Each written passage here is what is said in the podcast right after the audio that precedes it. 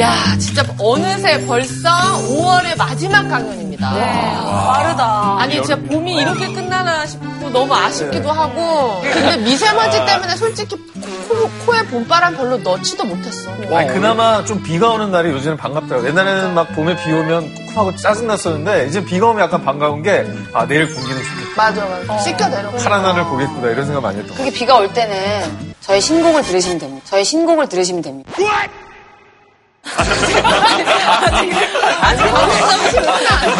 오늘 주제가 그러면 지숙의 신곡인가요? 네, 오늘 주제를 좀 이제 저희가 수업을 해야 되지 않나. 오늘 뭔가 약간 봄에 어울리는 그런 주제가 아닐까 생각이 좀 드는데. 그러니까 주변에 꽃이 굉장히 네. 많아요, 오늘. 뭔가 아쉬운 그러게. 봄을 달래줄 어, 오늘 그런 주제일 것 유독꽃이 같아요. 많네. 나는 늘 당신 주변에 있습니다. 하지만 당신은 내 존재를 모르고 지나칠 때가 많죠. 어쩌다 한 번 눈길을 주지만 정작 내 이름은 모를 거예요. 목소리 맞추는 건가? 뭔가 1인칭 시점이야. 내 몸의 반쪽은 땅 속에 있지만 난 때가 되면 여행을 떠나고 사랑을 하고 오랜 잠을 자고 다시 세상에 나옵니다. 난 누구일까요?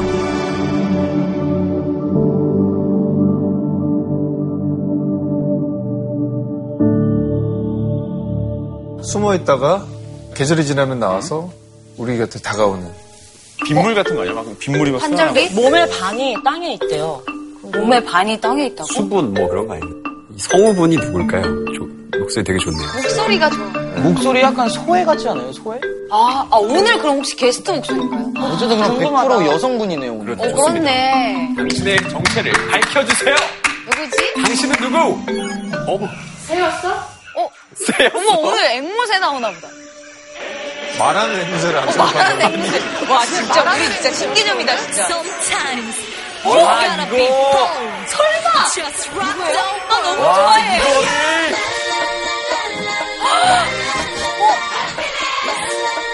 너무 좋아해, 너무 좋아해. 아, 이거 말도 안 돼. 거짓말. 아, 말도 안 돼, 진짜. 누구, 누구, 누구? 나 너무 좋아하는데? 너무 좋아. 다 좋아. 오! 와! 와,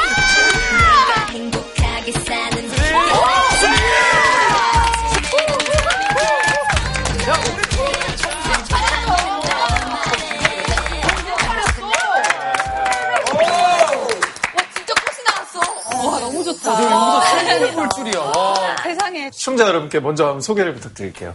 어, 저는 식물입니다. 네? 네?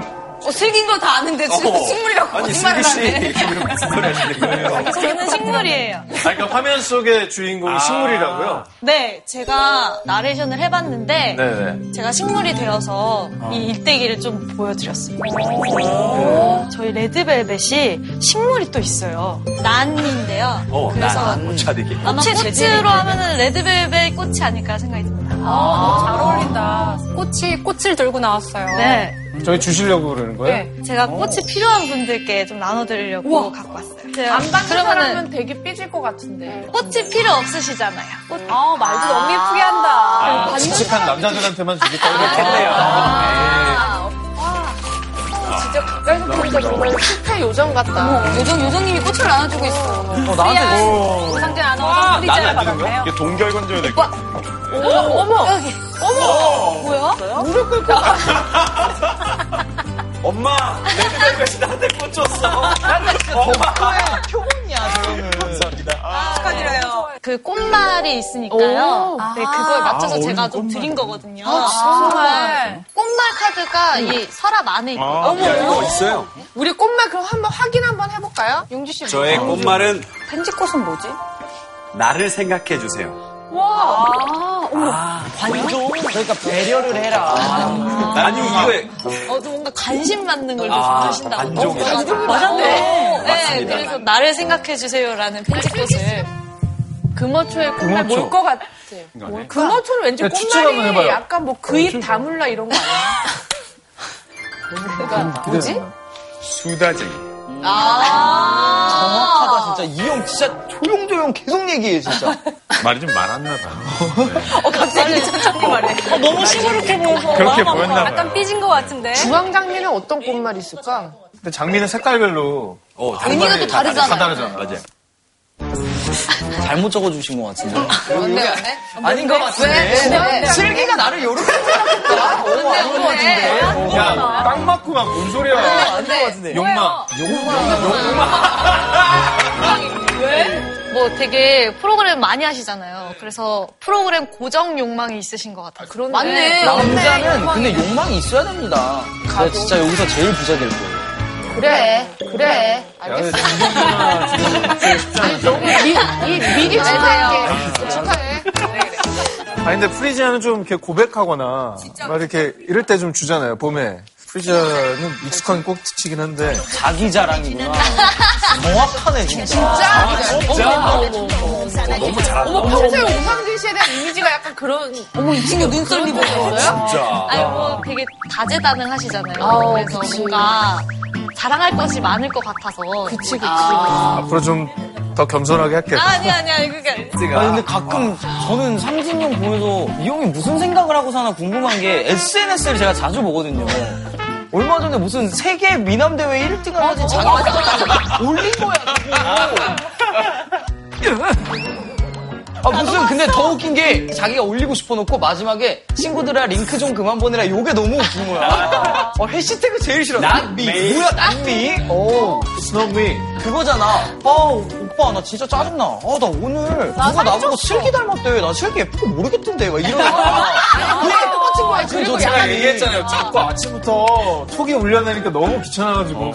이렇게까지 여기 설명해야 돼. 왜 이렇게 믿음이 없니, 너희들. 수희 씨가 저희에 대한 이해를 충분히 하고 잘 오신 것 같아요. 네. 이제 이해를 더 겸손하게 할게요. 그래, 원래 있던 사람처럼 잘 알고 네, 있네. 저, 이게 이 자리가 제 자리인 것 같아요. 지금. 아무튼 뭐 정말 이 실록이 우거진 이 계절에 맞는 주제가 아닌가 싶습니다. 자 오늘 식물에 대해서 어떤 얘기를 들려주실지 너무나 궁금한데요. 오늘 선생님 한번 모셔볼까요? 선생님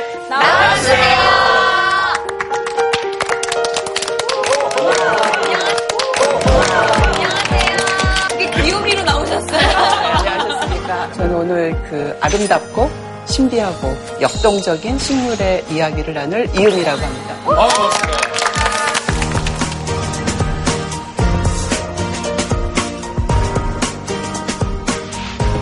식물학자 그러면은 굉장히 좀 정적이라고 생각하시잖아요. 그죠? 근데 가장 처음 시작은 식물이 자라는 그곳에서 식물을 보고 관찰하고 조사하고 연구하고 하는 것이 첫걸음이라고 생각해서 그런 컨셉을 좀 강조해 봤습니다. 제가 뭐 갖고 왔는지 좀 궁금해요. 네, 너무 보이는데. 신비한 식물 사전 이런 거. 예, 이것은 뭐냐면 이 안에 식물이 들어 있어요. 보시면. 진짜, 예, 진짜요? 뭔가 있는데. 여러분 학교 다니실 때 그 식물 채집해서 표본 만들었던 기억 나시죠? 이렇게 납작하게 해가지고. 어렸을 때 네, 네네. 그겁니다. 코팅하는 거. 그래서 유원에 가보면 문방구 이렇게 가서. 납작하게 식물들이 이제 말리고 있어요. 어, 저런 거 너무 좋아. 코라비 바람꽃이라고 하는 아주 고산 지역의 식물입니다. 너무 예쁘다. 그런데 왜 이제 식물학자들이 이런 일들을 하냐면 그거를 잘 건조시키면 저 표본이 10년, 20년, 100년, 200년을 갑니다. 300년 이상 남아있기도 해요. 그래서 저희가 표본이라는 것들이 어떤 시대에 그 식물의 어느 장소에서 살았던 식물의 시간적, 공간적 기록이에요. 또 여러분 식물 주권이라는 얘기 들어보셨는지 모르겠어요. 주권이요? 예. 그 식물도 여러 가지 자원화가 되기 때문에 그 자원을 가지고 있는 나라의 권리라든지 이런 일들을 요즘에 보장하는 것들이 굉장히 중요한 세계적인 이슈입니다. 그래서 이렇게 우리나라에 이런 식물들이 있었다는 시간적, 공간적 기록이 있기 때문에 이것은 우리나라의 주권을 증거할 수 있는 증거가 되기도 하죠. 굉장히 중요한 겁니다. 선생님, 근데 별명이 날다람쥐라는 말씀 아, 들었는데. 뭐 한창 때 그랬습니다. 막 여기저기 돌아다니시면서 막 산도 타고 막 날아다니시는 거 아니에요? 정말 열심히 그렇죠. 산을 탔어요. 왜냐하면 아까 처음에 제가 말씀드렸다시피 어떤 식물을 책상에서 실험실에서 뭐 샘플로 세포로 이렇게만 일하는 것들은 정말 아니라고 생각을 해서 우리 땅에 어떤 식물이 어느 곳에 살고 있는지 또 그 식물들이 국경이 없잖아요. 그래서 전 세계 오지 여러 군데 다녔고요. 저 수식어가 좀 많아요. 그 예를 들면 제가 산림자원학과를 나왔는데 제가 들어갈 때 60년 된 학과였어요.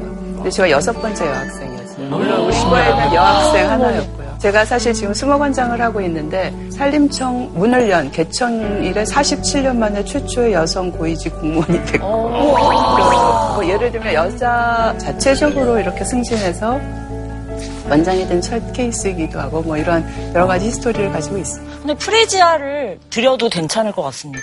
약간 예. 자랑 아 자랑 그죠. 저랑 비슷한 유전자시네요.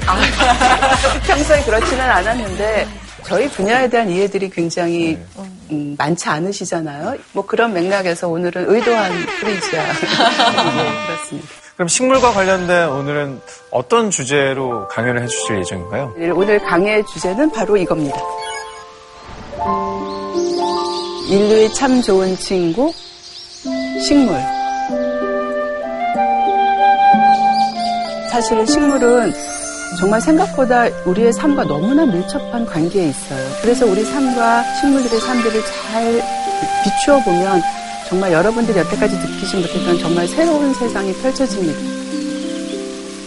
네, 여러분이 이렇게 손을 탁 내밀면 식물들은 어떨 때는 위로가 되기도 하고, 어떨 때는 영감이 되기도 하고, 또 어떨 때는 건강을 지키기, 지켜주는 존재가 되기도 하고, 절대로 여러분을 행복하게 할 평생의 친구가 되어줄 것 같아요. 그래서 오늘은 제가 조금 더 먼저 식물 공부한 사람으로서 그렇게 숲으로 가서 친구를 만나는 그 길목을 오늘 안내할까 합니다.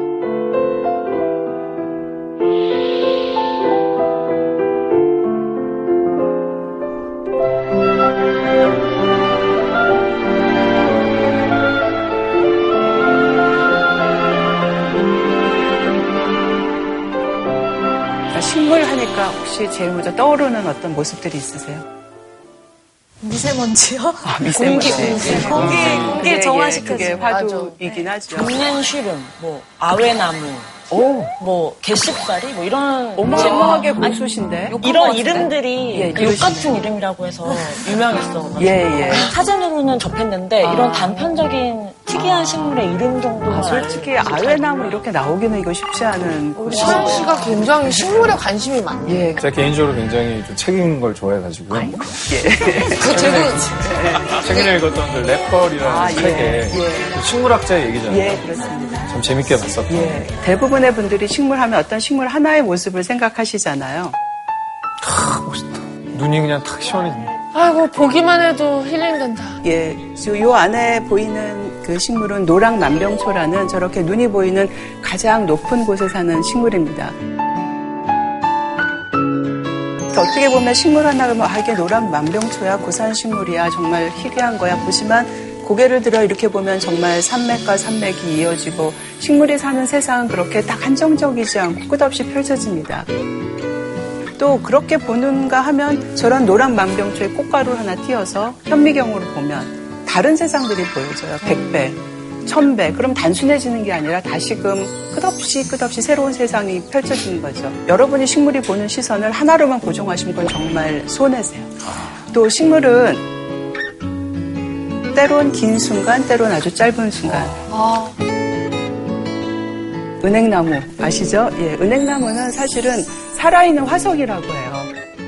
왜냐하면 은행나무가 살았던 시절에는 커다란 초식 공룡들 막 살았었어요. 그래서 그때 같이 살았던 동물들은 다 멸종하고 사라졌는데 쟤는 아직까지 살아있는 거죠. 정말 우리가 헤아릴 수 없는 긴긴 세월들을 살았던 존재인 거예요. 그런데 사실 은행나무가 그렇게 은행을 맺기 위해서는 꽃가루가 날라와서 운동성을 가지고 아주 정말 찰나와도 같은 순간에 꽃가루 바지가 일어나죠.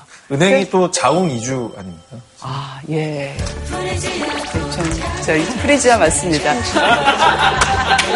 어쨌든, 그, 그것뿐만 아니라, 그 계절이, 저희 국립수목원 봄풍경이고요. 나이가 이런 게 좋다 이제. 예. 너무 좋아. 여름, 자연. 여름, 가을, 겨울. 이렇게 정말 그 사계가 담겨 있는 이런 세상이 바로 여러분이 오늘 만나실 자연의 세상인 거죠. 아니 같은 풍경인데도 계절마다 예. 너무 변화무쌍하게 저는 다가오니까. 같은 국립수목원을 20몇 년간 매일 출근을 하는데 하루도 같은 느낌인 적이 없어요. 아. 계절이 다르고 아 침이 다르고 비 올 때 다르고 해날 때 다르고 그래서 이 스펙타클한 자연의 세상을 여러분이랑 좀 더 가까워지려면 아마 일생을 한번 알아보시는 게 좋지 않을까 싶네요. 식물의 일대기는 사람의 일생과 굉장히 닮았어요. 씨앗에서 막 싹이 틀고 그다음에 새싹이 막 자라는 어린이들 같죠. 막 지금 생동감이 넘치게 막 자라오르는 그런 이제 어린 모습들인 것 같습니다. 새싹 정말 치열한 성장통을 겪는다. 얼마나 그 보드랍고 여린 싹들이 치열하게 살고 있는지 한번 여러분 보실까 봐요. 겨울 눈이 터져요. 그러면 겨울에 두꺼운 겨울 코트 처럼 싸고 있던 그껍 껍질이 벗겨지면서 그 안에 여러 가지 꽃눈, 잎눈들이 막 터지면서 봄을 맞이하죠. 그 혹시 이름 아셨어요? 이름이 풍년화예요. 아마 봄 되면 신문에서 가장 많이 등장하는 나무예요. 왜냐하면 가장 먼저 봄을 알리는 꽃을 피우는 나무이기 때문에. 근데 왜 풍년화라 그랬을까요? 옛날 어른들 풍년을 기원하는. 예. 그런데 어. 옛날 어른들은 정말 배고프고 헐벗었나 봐요. 겨울이 너무 모질고 추웠는데 올해만큼은 제발 풍년으로 좀 배불르고 잘 살자. 음. 그래서 가장 먼저 꽃을 피는 이 꽃을 보면서 풍성하게 피면 아 올해 풍년이 들겠구나 이렇게 풍년을 기원하던 그런 꽃이어서 이름이 풍년하죠. 제가 개인적으로 아주 좋아하는 꽃입니다. 희열이라는 나무인데 그 아주 분위기 좋죠. 이 나무는 우리나라에서만 자라는 특산 식물이에요. 전 지구상에 우리나라에만 있는. 오, 진짜. 희열이 나무가 이렇게 숲이도 아주 운치가 있어서 희열이 나무가 있는 곳들을 이렇게 봄에 거닐다 보면 새로운 세상이 펼쳐집니다. 흔히 생각하기를 꽃과 나무란 말 많이 쓰시죠. 네. 꽃, 나무 네. 좋아한다. 근데 가만히 생각해 보시면 꽃과 나무는 약간 모순된 말이에요. 꽃과 아. 나무일 때 꽃은 풀이라고 생각하시잖아요. 네. 그러니까 식물은 꽃과 나무로 나눠지는 게 아니라 풀과 나무로 나누어지고 나무에도 꽃이 피고 풀에도 꽃이 피는 거죠. 아~ 그러시죠? 그리고 여러분 아마 생각해 보시면 이른 봄에 나무들은 다 꽃이 먼저 펴요. 맞아요. 그죠? 산수유, 진달래, 목련. 그 왜 그럴까요? 얘들은 굉장히 부지런한 애들이에요. 여름이 무성해지고 녹음해지고 막 경쟁자들 많이 나타나기 전에 빨리 꽃가루 피고 그 이른 봄에 곤충들을 독차지해서 아, 선점하는 거. 그렇죠. 그러기 위해서는 어떻게 해야 되냐면 이미 지난 해부터 꽃눈을 계속 부화, 분화시켜서 음. 겨울 동안에 준비를 다 해두고 백목련 껍데기에는 털코트를 입은 것처럼 되어 있고 그죠? 그렇게 준비를 해야 이 새봄에 이 아름다운 봄 햇살을 제일 먼저 차지할 수 있는 거죠. 그 나름 되게 치열하게 저희가 볼 때는 굉장히 정적으로 봤는데 어마어마하게 치열하죠. 움직이지 않는 상태에서 그 모든 것을 컨트롤해야 되니까 훨씬 더 치열하고 열심히 살아가는 거고요. 나무뿐만이 네. 아니라 풀도 그렇습니다. 안준부채라는 풀이에요. 눈 속에서 어떻게 꽁꽁 얼었던 땅을 뚫고 이게 나왔을까요?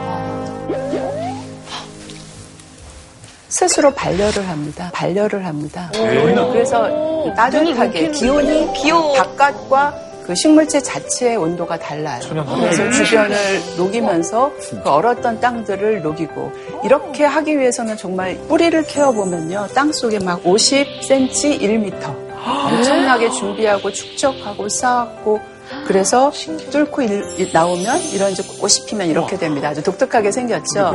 이런 봄에 피는 꽃들은 다 이렇게 정말 부지런하게 지난 준비해서 다른 잎들이 가리기 전에 이런 이제 꽃들이 피어나는 거죠. 그리고 이제 또 전략이 다양해요. 어, 두릅, 두릅, 아, 두릅 맛있죠, 저거. 초장에 찍어 먹으면 진짜 맛있어. 맞아, 초장에. 두릅 지금 시즌 아닙니까, 선생님? 예, 아까 있는 식물들이 부지런한 것으로 이제 승부를 했다면 얘네들은 또 어떤 전략이 있냐면 가시가 많아요. 두릅. 아. 또 음나무 여러분 음나무도 아시죠? 음, 음나무. 음나무 가시 많은 이렇게 생겼습니다. 가시가 아주 많아요. 그 가시가 정말 어, 무섭게 아, 그 예전 어른들은 문지방 앞에다가 그 음나무 가시 이렇게 매달아 뒀다 그래요. 그왜 달았냐? 귀신이 가시 무서워서 못 들어오게 해요. 옛날 그래서 옛날 귀신들은 참 낭만도 있어라 이렇게 생각해 본 적이 있었습니다. 근데 어쨌든 어떤 식물들이 가시가 있냐면 먹을 수 있는 거, 영양가 있는 거. 아. 두릅나무, 음나무 또는 아카시나무 여러분 아시죠? 아, 네. 네. 가시가 무성하잖아요. 이 가시는 괜히 있는 게 아닙니다. 그러니까 스스로를 보호하는 거죠. 아카시나무는 우리는 안 먹지만 그 산속의 동물들은 굉장히 영양가 있는 음식이거든요. 그래서 이 가시가 많은 것도 우리가 자꾸 가시 있다고 베면 살려고 또 훼손을 당하니까 계속 더 무성한 가시를 내놔요. 하지만 그것을 손대지 않고 굵은 나무로 키워서 더 이상 남들이 나한테 피해주지 않을 정도로 지, 자신을 지킬만 하면 가시 같은 없어지죠. 것들은 없어지고 둔해지고 아, 이렇게. 됩니다. 사람들이 어떻게 보면 굉장히 예민하고 날카로워 이런 사람들은 스스로 뭔가 두렵고 걱정스럽고 마- 사람도 마찬가지. 마찬가지 입니다. 제가 옆에서 딘딘이 자꾸 얘기를 해도 가만히 있는 이유가 다 품어주는 그런 리더십이 예, 그 있기 때문에 아주- 표정 봐요, 딘딘 씨. 눈나무랑 같은 옷 색깔 입었네. 가시를 쏜다 가지고 눈을 어, 당황스러워. 잘았어 방금. 또 어떤 식물도 있냐면요. 남들한테 편승해서 자라는 식물도 있어요. 아. 덩굴 식물 같은 경우는 아, 저거. 감고 올라가죠. 근데 한번 생각해 보세요. 왜 감고 올라갈까요, 굳이? 힘을 왜 안 키울까요? 힘이 많이 들잖아요. 그쵸. 어, 정답입니다. 그, 왜 그러면 히- 위로 올라갈까요? 햇빛을 더 오, 보려고. 정답입니다. 오, 오늘 학생들 저기 수준이 정말 높, 높으십니다.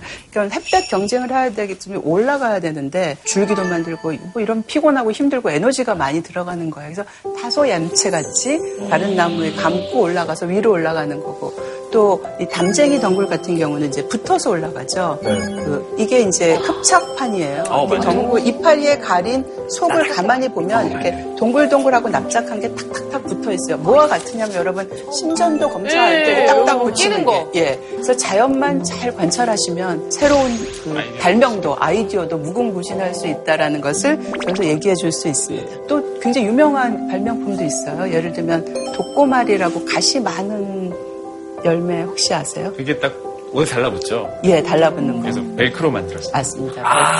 그게 이제 우리 일명 찍찍이라고 말하는 거. 그것도 아, 그. 동물의 몸에 붙어서 가는 가시의 원리를 이용해서 이렇게 아, 예. 그런 걸 모티브로 따서 만든 것들이 예, 그래서 많네요. 사람들은 스스로 창조하는 거 별로 없고 알고 보면 다 자연 속에 들어있는 답 중에서 뭔가를 힌트 얻었다는 이야기를. 선생님, 예. 그 동물들은 자기가 사는 곳에 영역 표시도 하고 예, 예. 거기 침범하면 막 싸우기도 하잖아요. 예, 예. 그럼 식물들도 혹시 자기 영역을 이렇게 표시하고 싸우기도 예. 하나요? 움직이지 않는데? 어떻게. 하지만 공간을 나누고 해야 되기 때문에 굉장히 치열하게 자기 영역을 확보하려고 굉장히 노력 중인 거죠. 그 소나무 숲에 가보시면 이렇게 다른 풀들이 생각보다 별로 없어요. 어, 맞아요. 예, 그게 이제 알레로펫이 타감 작용이라고 해서 식물들은 이게 특별한 물질을 납니다. 그래서 쉽게 말하면 일종의 천연 그 제초제 같은 거죠. 그래서 아니, 자기도 식물인데도 제출. 자기와는 관계, 그 자기에게 피해 주지 않는. 예. 그래서 가만히 생각해 보면 이 영토 싸움에 있어서의 초기 점령군이 소나무 같잖아요. 네, 근데 그것이 정, 그 끝은 아닙니다. 처음에 이제 그 황폐어 나갔을 때 풀들이 여러 해살이 풀들이 자리를 잡게 됩니다. 사막화된 땅에서도 제일 중요한 게 땅을 붙잡는 일들이거든요. 그래서 이런 풀들이 이런 조건을 만들면 키 작은 나무들이 덮어지고 거기서 이제 소나무가 햇볕을 듬뿍 받으면서 자랍니다. 소나무는 양수라고 해요. 그러니까 햇볕이 있어야지만 자라는 풀들이에요. 그래서 소나무에 밋밋하죠. 먹겠다. 그래서 소나무 밑에서 그늘에서도 견디는 참나무나 박달나무 같은 음수가 어느 날 싹 커서 그늘을 가리고 나면 소나무는 도태되어 버릴 죠 많은 거죠. 그래서 숲은 우리가 그대로 있는 것 같지만 사실은 변화합니다. 숲이 이렇게 변화하는 과정을 천이라고 하고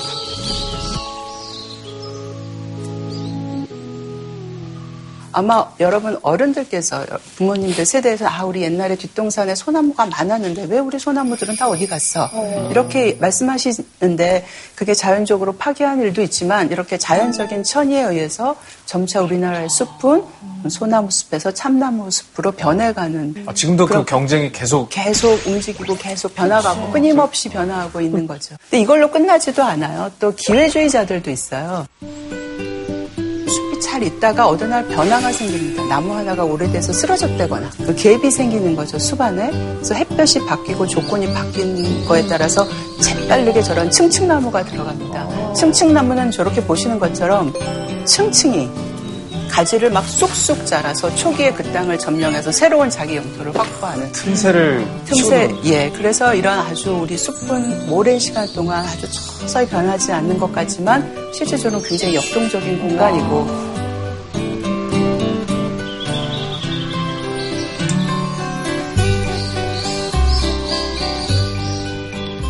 근데 제가 나무에 대해서 정말 놀랍다고 생각하는 거는 그렇게 정말 치열하게 살잖아요. 근데 우리는 막 경쟁하고 누가 이기고 승자고 패자고 지금도 우리가 이런 논리로 얘기했지만 저게 shyness라고 하는데 저게 하늘이라는 공간을 나무들이 정말 서로 서로 경계를 부끄러워해서 shyness예요. 어머, 어머. 신기한. 아니 마치 퍼즐 맞추듯이 민폐를 안 끼치고 그냥.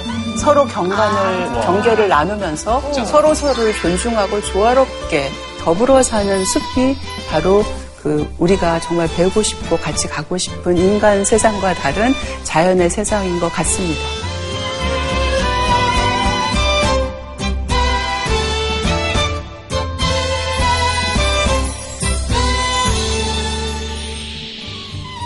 근데 왜 이렇게 태어나서부터 열심히 살까요? 경쟁하면서. 본능. 본능. 어떤 본능? 예. 열매 맺으려는 본능 아니에요? 그렇죠. 결국은 자기 자손들을 후세에 널리 널리 널리 퍼져서 정말 험난한 세상에 다 적응하면서 잘 살도록 하기 위한 어떤 수단인 거죠. 그래서 꽃이 피는 거죠. 이제 드디어 사랑을 하고 결실할 시기들이 온 거입니다.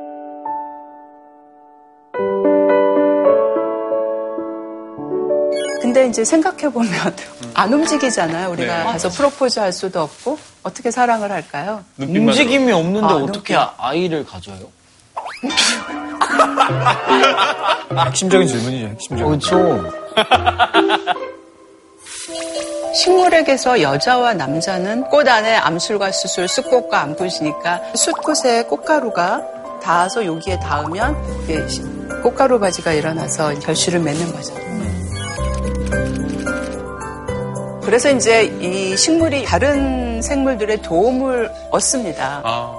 충매화. 예, 곤충을 불러서 곤충을 도움을 받아서 꽃가루 바지를 하는 거. 그래서 그런 것을 충매화라고 그러고 근데 유혹하려면 맛이 있어야 되는 건가요? 이렇게 달거나. 다 전략이 달라요. 주로 모습이나 색깔이나 뭐 다 다른데 아까 제가 이른 봄에 피는 꽃들은 굉장히 빨리 한다잖아요. 복수초입니다. 그래서 눈 속에 피어나는 복 받고 오래 살라는 복수초인데 어머, 어머. 이런 복수초, 바람꽃이나 깽깽이풀. 어, 모두 다 굉장히 빨리빨리 부지런히. 그래서 이른 봄에 곤충들을 독차지해서 결실까지를 경쟁자 없이 열심히 사는 그런 부지런한 게 있고요. 이미 주변에 경쟁자들이 많아진 다음에 꽃을 피우려면 훨씬 더 열심히 살아야 되니까 각각 식물마다 꽃의 구조와 자기 꽃가루 바지를 도와주는 곤충의 구조가 서로 서로 공진화를 하기도 하고 뭐 이런 세상들이 펼쳐집니다. 그래서 일반적으로 대부분의 이제 그 충매아들은 달콤함과 그죠? 꿀, 뭐 향기, 아카시나무 확 피는 그곳에 향기가 어릴 때 저거 따서 쪽 빨아먹고. 맞습니다. 우리나라에서 꿀 생산량이 가장 대표적인 거고요. 사실 저도 여기 개인적으로 에피소드가 있어요. 제가 대학원 가서 저희 남편과 친해진 계기예요. 제가 첫 번째 프로젝트를 받은 게 아카시나무의 꿀량이 시간 따라서 어떻게 변하는가 뭐 이런 연구였어요. 네, 그러다 보니까 이제 시간마다 변화되니까 아침에도 가고 점심에도 가고 저녁에도 가고 밤중에도 가고 계속 꽃 따서 거기에 꿀량을 채취하고 막 이러니까 그 어렵고 험난한 길에 우리 남편이 동행을 많이 해줘서 네, 다른 손으로 꿀이 떨어졌네요. 그렇죠. 지금도 좋으십니까? 보시면 행복하시고. 아유, 가장 싫어하는 꽃이 됐나요? 그렇지 않습니다. 아직도 최애 꽃으로 그러면. 예, 그러고자 노력하고 있습니다. 예, 어쨌든 그 그래서 꽃이 하나가 오면 아깝잖아요. 기껏 불렀는데 그래서 꽃들은 이렇게 여러 송이가 모여서 꽃차례를 만들고 있고 그 꽃차례의 모양들이 그 꽃의 집안을 결정하는 문제가 되고 이렇게 합니다. 근데 뭐 이것뿐만 아니에요. 얘는 백당나무라는 꽃인데 얘는 조금 더 한 발 앞섰어요. 머리를 더 굴렸어요. 꽃들이 어느 게 꽃일까요? 저기 백당나무 꽃. 아, 자글자글. 꽃이 저기 안에 예. 건가요? 안에 있는 예. 거. 뭔가 약간 클로버 같은 거는 이파리고 이 안에 뭔가 암술수술이 예. 들어있는 것 같아요. 예, 그러니까 두 가지 꽃이 존재하는 거예요. 꽃들을 모았는데 꽃 벌레도 부르고 꽃가루 바지도 하고 씨앗도 맺으니까 너무 피곤한 거예요. 그래서 분업과 협업을 합니다. 그래서 가운데 자잘하게 있는 꽃들은 유성화, 그 꽃가루 바지가 가능한 암수 수술 시방이 있는 꽃이고 이 가장자리에 있는 꽃들은 무성화, 성이 없어요. 그래서 화려한 꽃잎으로 유혹하는 역할만 해요. 그 개를 보고 찾아오면 실제로 꽃가루 바지는 주 안에 있는 자잘한 꽃들에서 이루어지는 거죠. 예, 미끼가 되는 거네요, 저게. 그렇죠. 제, 쟤를 보고 약간의 속임수, 뭐 헐리우드 액션, 뭐 뭔지 모르겠습니다.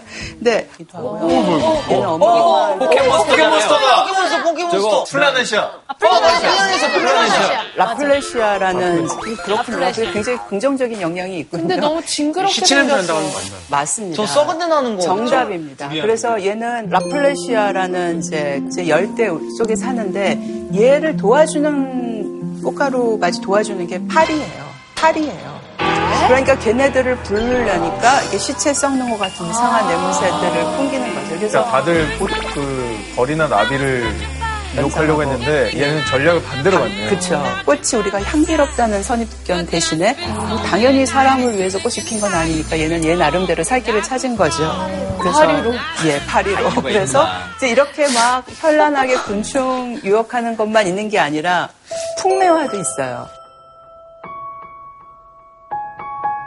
그 나무들이 야 내가 태어나서 곤충이나 유혹하고 살아야 되겠어. 나는 오련과 필연을 기다리며 내 운명을 찾을 거야. 풍매화 같은 경우는 바람의 힘을 빌어서 꽃가루 바지를 하니까 굳이 화려하고 현란한 꽃을 피울 이유가 없죠. 거기에 에너지를 왜 쓰겠습니까? 그럼 어떤 모양일까? 예, 전략이 굉장히 다양한데 한번 보세요. 네.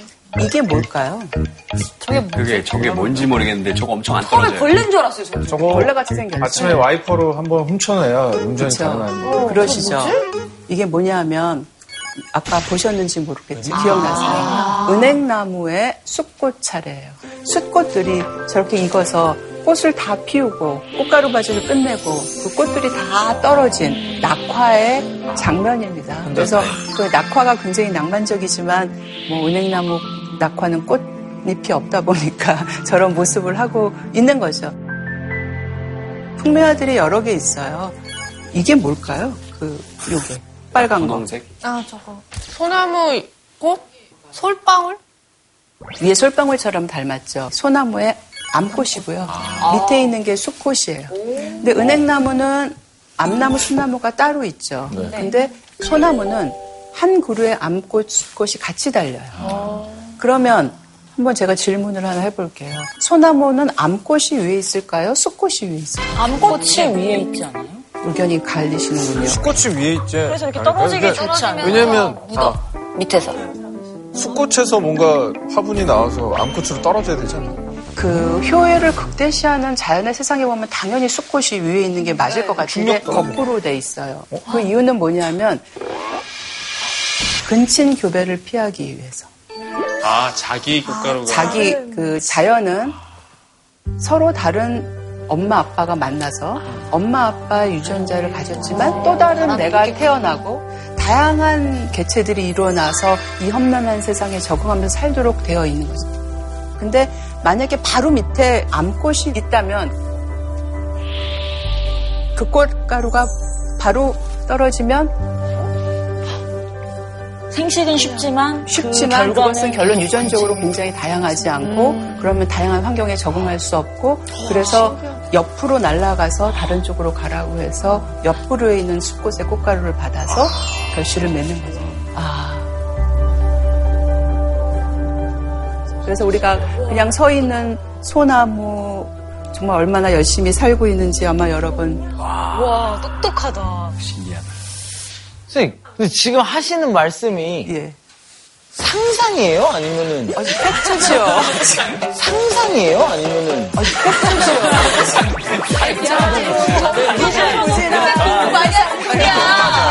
20년 동안 저 연구하신 분들 30년 했습니다. 예. 이제 또 아주 힘겨운 사람이 또 있어요. 힘겨운 사람이 아니라 감정이입이 돼서 자꾸 식물을 사람이라 그러는데 독서 공방하는 거 이게 뭔지 아시죠? 개나리. 개나리. 근데 개나리 혹시 열매 보셨어요? 저렇게 지천으로 봤는데 여러분 열매 하나도 못 보셨어요? 열매를 안 맺나? 너무 작은가? 그 개나리 열매는 이렇게 이제 개나리 꽃이 알아요. 이게, 어, 안에, 안에 까만 가끔 안에 씨앗이 벌어지고 씨앗이 나간 상태인 거죠. 근데 우리가 주변에 있는 개나리든 여러분 열매를 거의 보기 어려워요. 근데 개나리 꽃은 내년 봄에 이거 꼭 한번 살펴보세요. 꽃이 두 가지가 있어요. 저 위에 있는 꽃은 수술이 위로 올라갔죠. 네. 식물학적으로는 단주화라고 하는데 쉽게 말하면 숫꽃이에요. 열매 안 열려요.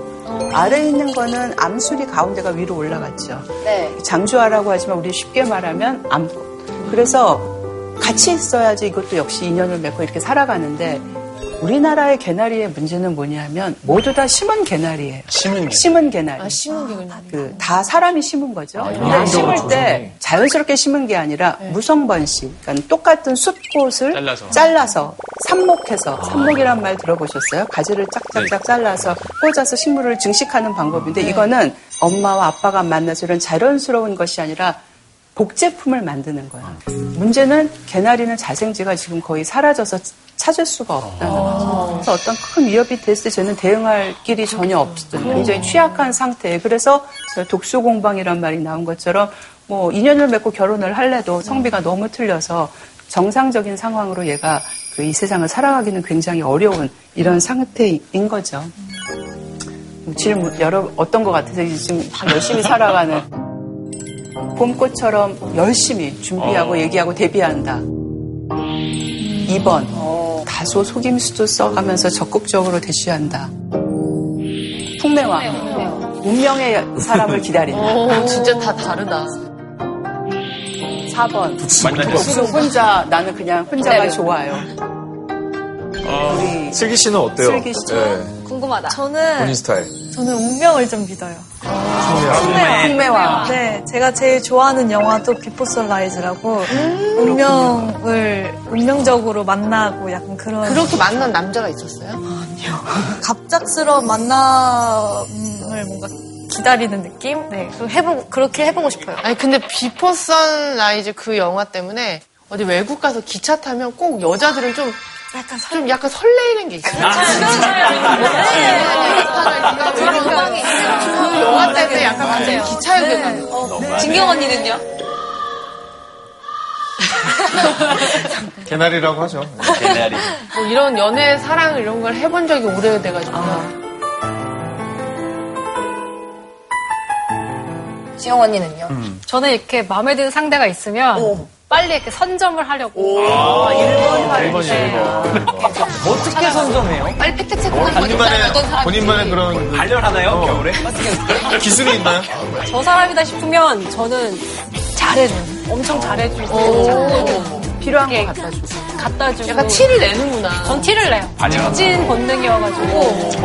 그런 경우에는 아주 적극적이고 효율적으로 열심히 하겠다는 생 2번에 해당됩니다. 이렇게. 꽃 중에 이렇게 적극적인 꽃이 있나요? 굉장히. 그 알고 보면 다 라플레시아는 좀 이렇게 전혀 색깔을 달려줘 이렇게 향기롭고 아름다운 게 라플레시아는. 혹시 썩은 냄새를 내가 뿌리지 뭐 아까시 아니, 뭐, 아카시아 꽃도 잘해준다고. 홍어 갖다 줄 수도 있고, 뭐 그런. 아, 뭐 좋아하는 거 해주고 뭐 자기 좋다는데 뭐 싫어할 사람은 없잖아요, 사실. 예, 그렇습니다. 아, 멋지십니다. 그러네. 이렇게 열심히 사랑을 해서 결국은 어디로 가나요, 우리는? 씨앗은 다시 그 본래의 목적, 후손 대대로 대대로 펼치기 위해서 여러 군데 새로운 모험을 떠나게 됩니다. 모든 우거진 나무의 시작은 기다림을 포기하지 않은 씨앗이었다. 결실인 동시에 시작인 게 그 씨앗인 것 같습니다. 정말 씨앗의 모품도 다채로워요. 민들레의 전략은 바람에 실을 만큼 스스로를 가볍게 해서 바람 타고 날아가는 거예요. 그래서 얘는 얼마까지 내려갈 수 있을까요? 45kg. 아, 거의 정답이에요. 어떻게 그래요? 40kg 정도는. 어떻게 알았어요? 나, 나 민들레였나 봐. 전생에 민들레였나 보다. 와, 저 약간 머리 스타일 민들레인데. 불어봐. 불어. 하나하나 포자야, 너. 어, 니 진짜 전생에 민들레였나? 단풍나무 종류들은 이 프로펠러 같은 날개를 어, 저거, 저거 이렇게 맨날 돌렸었는데 학교 다닐 때. 가을에 단풍이 많이 든 숲에 이렇게 누워 있으면 단풍나무 열매가 팽그르르 팽그르르 바람 따라 날릅니다. 그런 지가. 예 그런 가을 풍경 한번 느껴보시면 좋겠어요. 그래서 이제 하나 하나 물어볼까 봐요.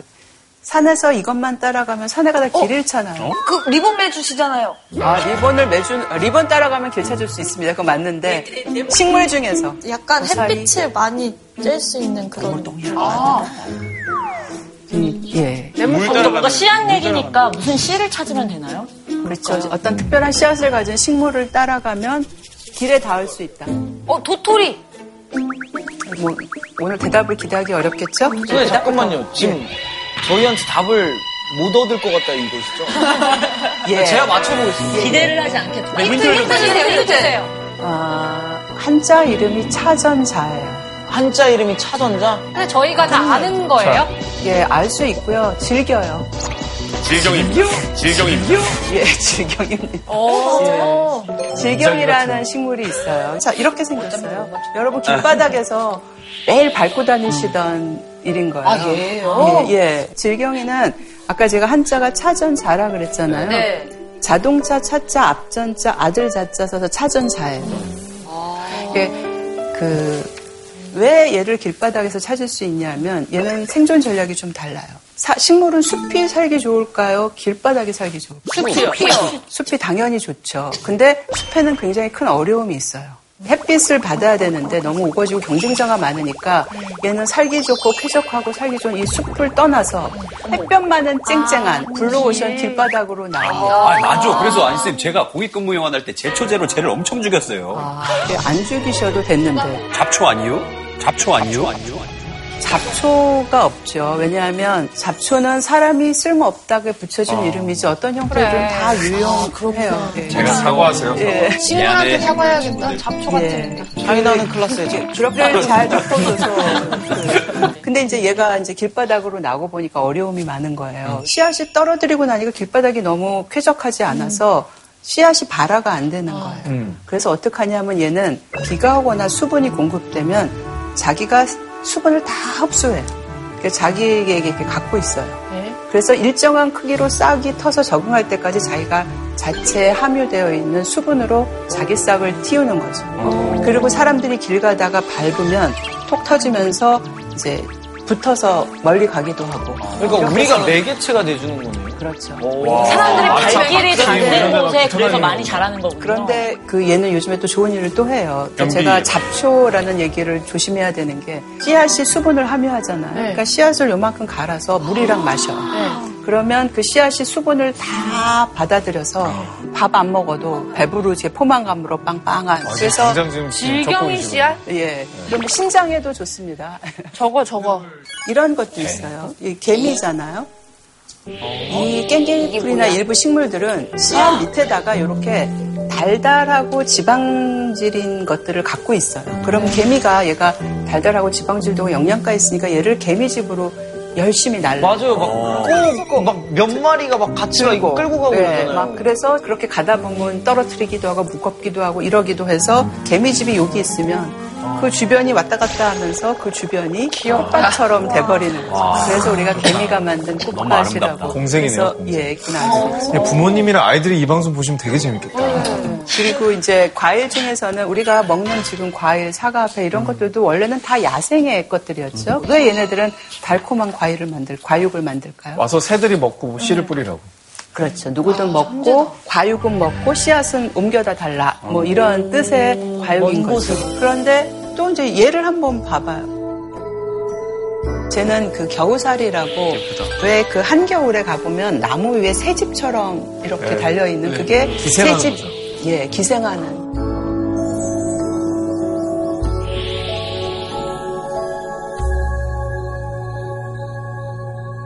이게 근데 어떻게 번식하는지 너무 궁금한 게 예. 가끔 가다 보면 정말 혹독할 정도로 겨우살이가 많은 애들도 있고 그렇죠. 예. 네, 뭐 예. 한두 개 붙은 친구도 있고 예. 이게 어떻게 그러면 막 변- 옮겨 다니나요? 어디까지 어떻게 저 올라가서 사나 그것도 궁금하시죠? 네. 어떻게 산 꼬- 저기 나무 꼭대기에서 저게 살게 됐을까요? 저기 노란 게 열매예요. 그래서 이제 먹음직스럽게 생겼잖아요. 근데 새가 쟤를 가지고 먹습니다. 근데 과육에 약간의 털사약 같은 게 있어요. 우리말로 쉽게 말하면. 그래서 새가 얘를 먹으면 위를 통하면서 겉껍질만 벗겨져요. 그리고 과육이 끈적끈적한 접착제 역할을 해요. 그 날아가다가 새가 새똥을 놓으면 나무 위에 그게 씨앗을 닿고 그 과육이 끈적끈적한 과육이 그 씨앗을 덮고 그것을 고정시켜요.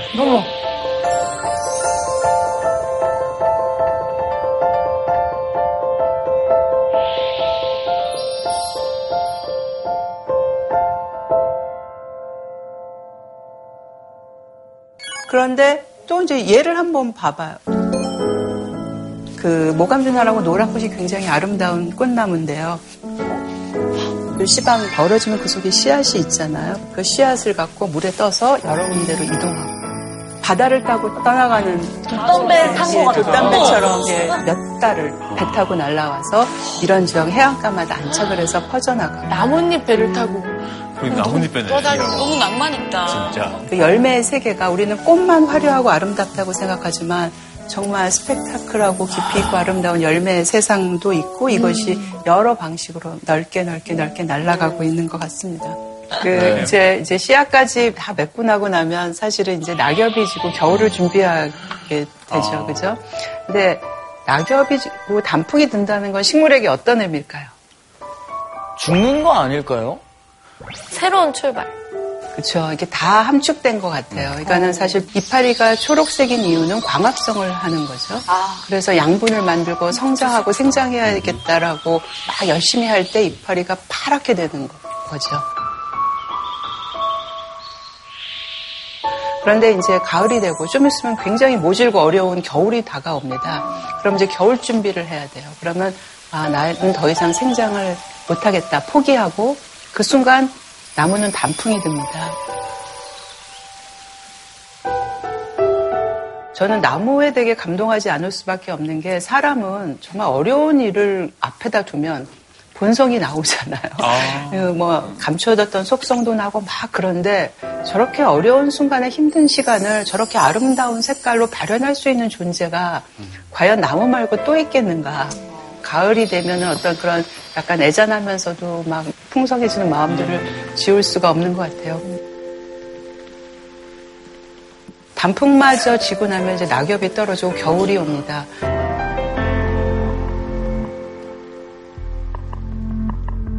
우리 지금 낙엽기까지 겨울까지 막 임박했는데 여러분은 지금 어떤 단계 같으세요?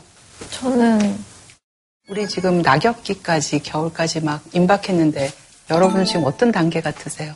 저는 꽃을 피우기 전 단계. 이미 네. 핀 거 아니에요? 아니에요. 아직 피우지 못한 단계인 것 같습니다. 어, 많이. 배우고 아니, 있는 그런 단계인 것 운명을 같습니다. 만나기 전에 욕망이 있어. 욕망을 드려야 될 것 같아요. 받아주네요 또. 있다는 거지. 저는? 궁금한 게 진경이 누나가 지금 어느 시즌인지 궁금해요. 어, 낙엽은 아니죠. 강해져. 목이 아니? 낙엽은 아니지. 그러니까 저는 지금- 그 약간 잎이 푸르른 그런 상태가 아닌가. 여름 나무. 여름나무 5월에 그 피천득 선생님이 5월은 그 금방 세수한 21살의 그 청신한 얼굴이다 그랬는데 인생을 그렇게 생각하시면 딱이 5월 좋은 것 같습니다. 네네. 40대인데. 참 못됐어 보면. 방금 세상 40대로. 순하게 생겨가지고. 30년 넘게 그 연구를 하시면서 식물을 바라볼 때 어떤 감정이 있을지. 예, 저는 아직도 평생을 다녔는데도 이 자리에 앉아서 어디에 어떻게 자라고 있을 식물을 생각하면 막 설레이고 보고 싶고 가고 싶고 지금 설악산 어느 자락에 지금 바람꽃이 피려고 준비를 하겠지 그 모데인비쿨은 잘 있을까 장- 제가 몇 년 전에 찾아 막 이런 막 그야말로 설레임이 있는 거예요. 연구의 대상이었던 식물이 어느새 마음으로 다가와서 어떻게 보면 감정이입이 돼서 그때부터는 마음은 설레이고 만남은 행복하고 어떻게 보면 식물의 세상에 한 발짝 들여낸 거죠.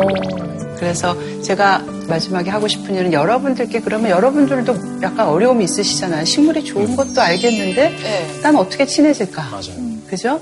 여러분 오늘 아침에 나오실 때 여러분 집 앞에 어떤 나무가 있는지 집 앞에 나무가 뭔지 아세요? 저희 집 앞에 오늘 아침에 메발톱 나무 꽃을 보고 왔습니다. 어머, 메발톱 꽃을 알고 계시는구나. 아, 최근에 그거를 보고 나서 너무 이뻐서, 예뻐서, 예. 제가 SNS에다가 이거 아시는 분 했더니 누군가가 메시지로 예. 메발톱 예, 나무라고 해서 예, 그 꽃의 거가 매발, 매발톱. 그러니까 우리 주변에 생각보다 놀라운 식물들이 이미 존재하고 있는 거예요. 여러분, 봄의 새싹의 색깔이 뭔 것 같으세요? 연두. 연두색. 이 봄 숲에 가보면은 진짜 팔라지네. 어 쨌든 나무마다 새순의 색깔이 다 다릅니다. 음, 진한 거, 불긋불긋하게 올라오는 것들도 있어요. 그렇게 해서 다 다른 이런 팔레트 같은 봄이 오고 사실 지금 이제 5월에 실록이 우겨지면서 열심히 살아야 되니까 초록이 되는 거죠. 그리고 다시 가을이 오면 또 그 다양한 새싹 색깔만큼이나 다 다른. 그래서 사실 이렇게 봄이 오는 숲 막 지나다니지 마시고 아주 잠시라도 멈추고 서서 바라보면 이런 일을 표현하면 노래이고 그죠? 예, 그리고 그렇지 않겠어요? 영감이고 나무만 그런 게 아니라요. 은방울꽃이라는 꽃이에요. 은방울꽃은 산에 있는데 막 가면 절대로 안 보여요. 이파리가 넓적해서 위에서 보면은 절대로 저 꽃이 안 보이는 거예요. 멈추고 서서 쭈그리고 앉아서 이렇게 널따란 이파리를 들춰보면 저렇게 세상에 저렇게 예쁘고 순결하고 아름다운 저런 꽃들이 있을까? 제가 식물을 이렇게 몇십 년 공부를 해도요, 볼 때마다 감동해요. 사실은 대단한 것이 아니라 지금 주변에 있는 것들을 잠시 멈추고 서서 바라보는 연습만 해도 제가 보기에는 여러분의 삶의 색깔이 달라질 맞아. 수, 예. 여기까지도 좋은데 그 다음 단계 하나만 더 하시면 훨씬 재밌어져요. 식물의 이름을 알면 더 좋은 것 같아요. 왜냐하면 사실 이름이라는 게 뭐냐면 이 많은 사람 중에서 누구 누구 누구 누구를 구별하는 시선이잖아요. 그래서 김춘수 시인이 얘기했듯이 그렇죠. 이름을 이름을 불러줘야 불러줘야 특별한 의미가. 딱 그거죠. 얘는 이름이 뭘까요? 왼- 왼쪽과 오른쪽이 같은 식물입니까? 네. 어, 같은 거예요? 꽃이고 열매인 거죠. 예. 어, 어, 반, 반곱슬이요. 예. 백발. 아인슈타인. 곱슬 아니야? 백발 비슷비슷한데 굉장히 유명한 식물이에요. 이 정도 할미 이 정도 할미꽃? 좀 당첨 할미꽃이에요. 아, 아, 그래서 할미꽃이야? 어, 대박. 보통 꼬부라져서 네. 할미꽃이라고 하지만 요 오른쪽이 열매거든요. 그러니까 한자 이름이 백두옹이에요. 하얀 머리카락을 가진 할머니. 그래서 이게 할미꽃이 된 거죠. 할미꽃이 이렇게 꼬부라져서 겉으로 털이 막 보여서 속으로 저렇게 정열적인 꽃 색깔이 있다는 거를 몰랐어. 여러분 아무도 들춰보지 않으신 거예요. 할머니의 마음에도 정열은 있다. 이런 뜻이군요. 예. 아니, 그래 마음만은 청춘인 거야. 그렇죠. 이름을 진짜 잘 지어줘야 될 것 같아요. 예, 맞습니다. 그래서 얘는 뭘까요? 밥풀, 오, 밥풀꽃. 여기 꽃잎을 보면은 밥풀. 두 개 붙어 있는 것 같죠? 그래서 얘 이름은 며느리 밥풀꽃이에요. 아, 나 얘기하려고 했는데. 근데 왜 밥풀 중에서도 며느리 밥풀이에요? 그게 다 옛날 이야기들에는 며느리 이 스토리가 굉장히 많아요. 맞아. 동화 그래서 있어, 이거. 예전에 그 시어머니가 며느리를 막 이제 구박해가지고. 구박한 거죠. 근데 이제 며느리가 밥을 줬어요. 근데 그 제사밥이 잘 익었나 뜸을 들었나 맛을 봐야 될 거 아니에요. 그래서 맛을 딱 봤는데 그게 묻은 거예요. 그런데 시어머니가 어떻게 제사밥에 함부로 손을 대. 그러면서 어마어마한 탄압을 하고 그래서 그 며느리가 죽게 되고 그래서 그 자리에서 났던 꽃이 이 밥풀을 묻은 며느리의 밥풀꽃. 예. 잘 됐나 먹어보려고 했는데 그것 때문에 예. 너무 하여간 좀 슬프잖아.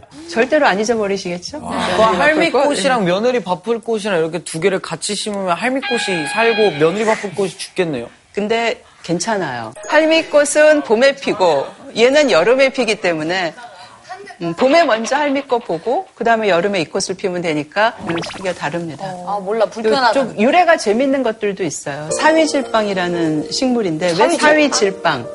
질빵이라는 게 지게의 멜빵 같은 게 질빵이에요. 근데 보통 덩굴 식물들, 칡, 댕댕이 이런 것들은 질기잖아요. 그래서 이렇게 지게 같은 거 끈으로 맬수 있게 이렇게 만드는데 이 사위질빵이라는 식물은 덩굴이 굉장히 연해요.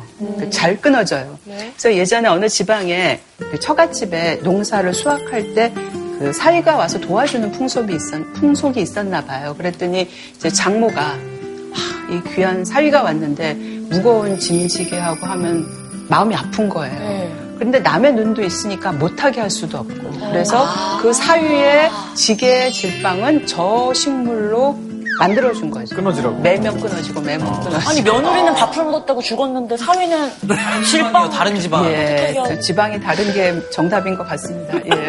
다른 집안 다른 집안. 그래서 예, 이런 이야기가 담겨 있고요. 지혜롭네.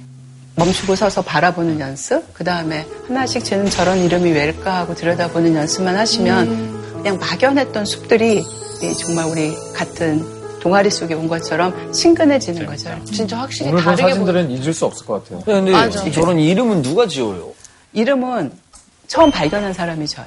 근데 발견한 사람이 그냥 나 발견했다 내 마음대로 하면 안 되고 지구상의 그 존재를 처음 알려진 신종인 경우에는 발견해서 이것을 학술적인 형식으로 누구나 알 수 있게 발표를 하면 그 이름대로 돼요. 근데 학명이란 거는 전 세계가 공동으로 쓰는 이름이기여서 우리가 아무리 바꾸고 싶어도 못 바꿔요. 왜냐하면 전 세계가 같이 써야 되기 때문에 국제 식물 명명 규약이라는 어떤 엄격한 규약에 따라서 해야 하기 때문에 안타까워도 못 하는 거죠.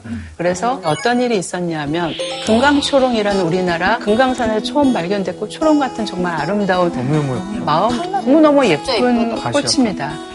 특산종, 특산속이에요. 그러니까는 특산종은 400종류쯤 되지만 속, 집안이 우리나라인 거는 7개밖에 안 돼요. 그 중에서 이 식물은 집안이 우리나라에만 있어요. 근데 이제 학명을 보면 하나부사야 아시아티카 나카이라는 거죠. 완전 일본. 일본인 학자가 이제 일제 강점기 때 우리나라에서 많은 우리나라 식물을 연구하면서 금강산에 가서 이 식물을 발견했고 하나부사는 누구냐면 초대 조선 공사.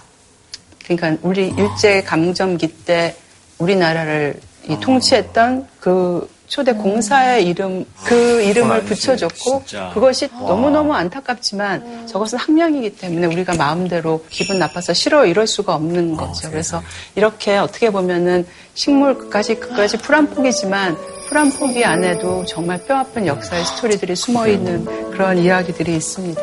근데 영어 이름 그냥 common name은 그냥 부르는 이름이고 영어 이름이 여러 개일 수도 있어요. 그래서 사실은 우리나라 이름 앞에 영어 이름 앞에 Japanese가 많이 붙은 이유는 일본을 통해서 서양에 나갔기 때문에 그런 거예요. 그래서 우리나라 국민들에게 가장 사랑하는 나무를 불러라. 그러면 누구나 많은 분들이 소나무 얘기를 해요. 근데 국가에도 있죠. 그렇죠.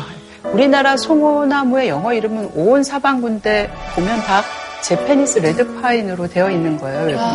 그래서 만약에 우리나라 소나무에 대한 글을 영어로 쓴다 그러면 제페니스 레드파인은 한국인이 가장 사, 뭐 이렇게 해야 되는. 그런데 학명은 아무리 안타까워도 바꿀 수 없지만 영어 이름은 우리가 많이 불러서 얘기해서 펼쳐지면 되는 거죠. 그래서 저희가 얼마 전에 광복 70주년이었잖아요. 그래서 그걸 준비하면서 2년 동안 우리나라에 있는 모든 식물의 영어 이름을 다 찾았어요. 그리고 없는 거는 만들고 제페니스 레드파인처럼 이상하게 붙은 거는 바꾸고 그때 그 프로젝트의 이름을 소나무의 광복을 선언합니다. 소나무의 광복을 선언합니다. 그, 그렇게 붙였어요. 근데 중요한 거는 지금부터예요. 이렇게 바꿔놨으면 세계인이 다 쓰려면 어떻게 해야 되겠어요? 많이 얘기를 우리가 열심히 이 얘기를 해야 돼요. 그래서 일단 책을 만들어서 위키페디아에 올렸어요. 그리고 여러분은 기회가 있으면 우리가 이렇게 우- 바꾼 우리 영어 common 이름들을 여러 가지 매체를 통해서 확산시켜 주시기를 바랍니다. 근데요, 꼭 굳이 식물의 출신을 따져야 되는지 좀 이게 우리나라 자생종이라서 좀 예. 소중하게 여겨야 되고, 그러니까 요건 꼭 지켜야 된다 예. 이런 게 꼭 굳이 그쵸. 필요할까 싶긴 해요. 필요하기도 하고 필요 없기도 하고 식물에 따라 다른 것 같아요. 식물에는 국경이 없어서 다 같이 호혜적으로 나누고 살아도 좋은 거 있는데 제가 오늘 강조하는 것들은 주로 특산 식물이 많아요. 특산 식물은 지구상에 우리나라에만 있는 거예요. 우리가 지켜내지 못하면 지구상에 사라지잖아요. 그죠? 그러면 선생님 우리나라에만 자생하는 특산 식물이 한 몇 가지 종이 400종류쯤. 와 그럼 선생님의 역할이 굉장히 크네요. 수목원이라는 곳이 저희 국립수목원이잖아요. 식물원 수목원이 공원이랑 다른 점이 있어요. 그 공원은 그냥 보고 즐기면 되는데 식물원은 사실은 많은 분들이 보고 즐기시지만 이력 관리가 되는 현지 외 보존 서식처인 거예요. 정말 사라지는 것들을 다시 복원하기도 하고 또 때로는 굉장히 귀중한 가치 있는 것들을 발굴해서 자원화하기도 하고 그래서 저희가 그냥 공원이 아니라 식물원, 수목원 이런 데들을 조성해서 노력하고 투자하는 이유가 그런 이유인 거죠. 그래서 여러 가지 우리나라 사천류 중에 식물이 있지만 굉장히 시급한 식물들이 많아요. 그래서 제가 이 공개 수배, 공개 수배. 오늘 이 자리를 통해서 공개를 수배하고 싶은 식물들이에요. 이 식물은 굉장히 아름다운 야생 난초예요.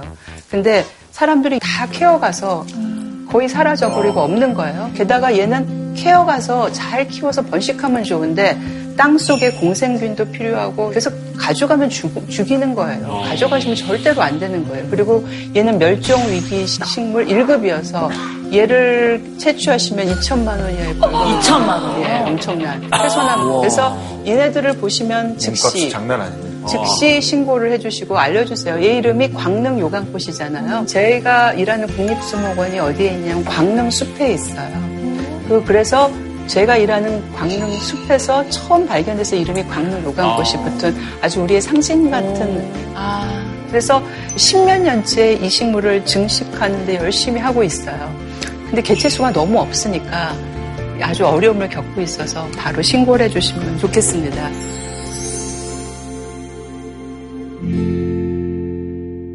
그리고 현상 수배 2번.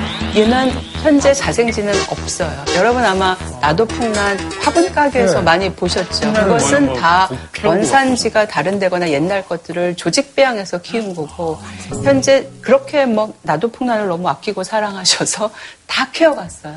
오늘 그 현- 공개 수배를 하는 것은 우리가 아직 확인 못했지만 어딘가에 살아 있다면 꼭 알려주십사. 그러면 우리가 자생지를 잘 복원하겠다 이런 뜻이죠.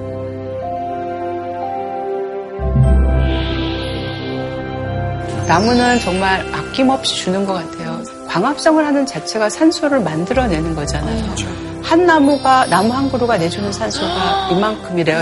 100m 곱하기 100m의 숲에서 사실은 우리는 산소 없으면 못 살아요. 그렇죠. 그러니까 어떤 삶 자체가 알고 보면 정말 식물에 의존하고 사는 것이 과언이 아니죠. 그리고 요즘에는 이런 숲이라는 게 이제 몸과 마음을 치유의 숲으로 왔어요. 그래서 여러분들이 마음만 먹으시면 언제든지 그 숲을 걸으면서 숲과 각별할 수 있는 기회들은 얼마든지 있는 것 같습니다. 삶의 나무를 심는다는 건 이런 것 같아요. 이 나무는 혹시 이름 아세요? 그 생강나무라고 해요. 근데 왜 생강나무냐 하면 이렇게 비비면 생강 냄새가 나요. 우와. 제가 지금 저랑 지금 같이 살고 있는 사람이랑 이제 한참 손을 잡을까 말까 막 이러던데 우리 연구 이런 거 뭐 이렇게 보고서 쓰지 말고 오직 나무만 보자. 그리고 이제 몇 명에서 설악산을 종주했는데 그때 그 길에 아, 어떻게 저렇게 노랗고 예쁜 나무풍이 있을까? 저건 도대체 무슨 나무야? 가보면 백발백중 생강나무인 거예요. 그래서 지금도 어디를 가든 노란 생강나무 단풍을 보면 그때 생각이 나는 거죠. 어떤 나무 하나에 자신의 스토리를 심고 이렇게 나무 하나를 삶에서 들여와서 심는다는 일들은 그 안에 모든 것이 담겨 있고 이것은 어떤 정답이 있는 게 아니라 오늘 여러분이 발길을 놨으면서 이렇게 하나씩 하나씩 체험하는 그 순간 새로운 세상들, 새로운 책들을 막 만들어내실 거라고 생각을 합니다. 저는 정말 밖에 어떤 나무가 심어져 있고 그거 식물이 심어져 있는지도 몰랐어요. 정말 내 주변에 뭐가 있는지부터 찬찬히 살펴볼 것 같고 제 주변 사람들한테 오늘 배운 걸 좀 이렇게 나눠줄 수 있을 것 같아요. 성공입니다. 감사합니다. 예, 앞으로 어느 숲 어느 곳인가 다시 만나 뵙기를 바라겠습니다. 네, 감사합니다.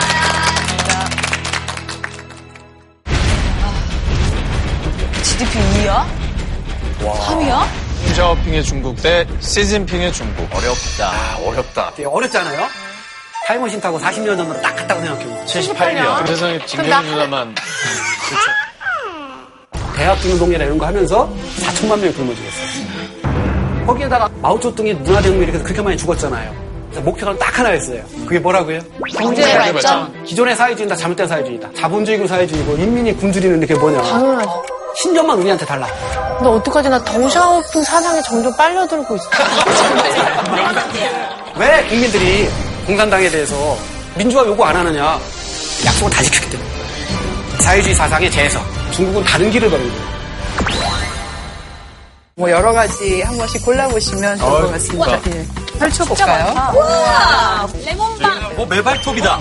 이야, 나저 메발톱이다. 저 이걸로 하겠습니다. 예. 설계미치. 적절한 곳에 넣으시고, 네, 꼭꼭 누르시고, 그 다음에 물을 주시면 되겠습니다. 아, 기분 되게 좋다. 잊지 말고. 여기 언제 또 이렇게 흙을 만져보겠어. 만약에 이제 심으셨는데 콩나물 시루처럼 잎이 많이 났으면 솎아주시기도 해야 돼요. 이렇게 그러니까 넓은. 데다 심으시면 좋고, 저는 테디베어 해바라기를 심었습니다. 저는 샤스타 데이지를 심었습니다.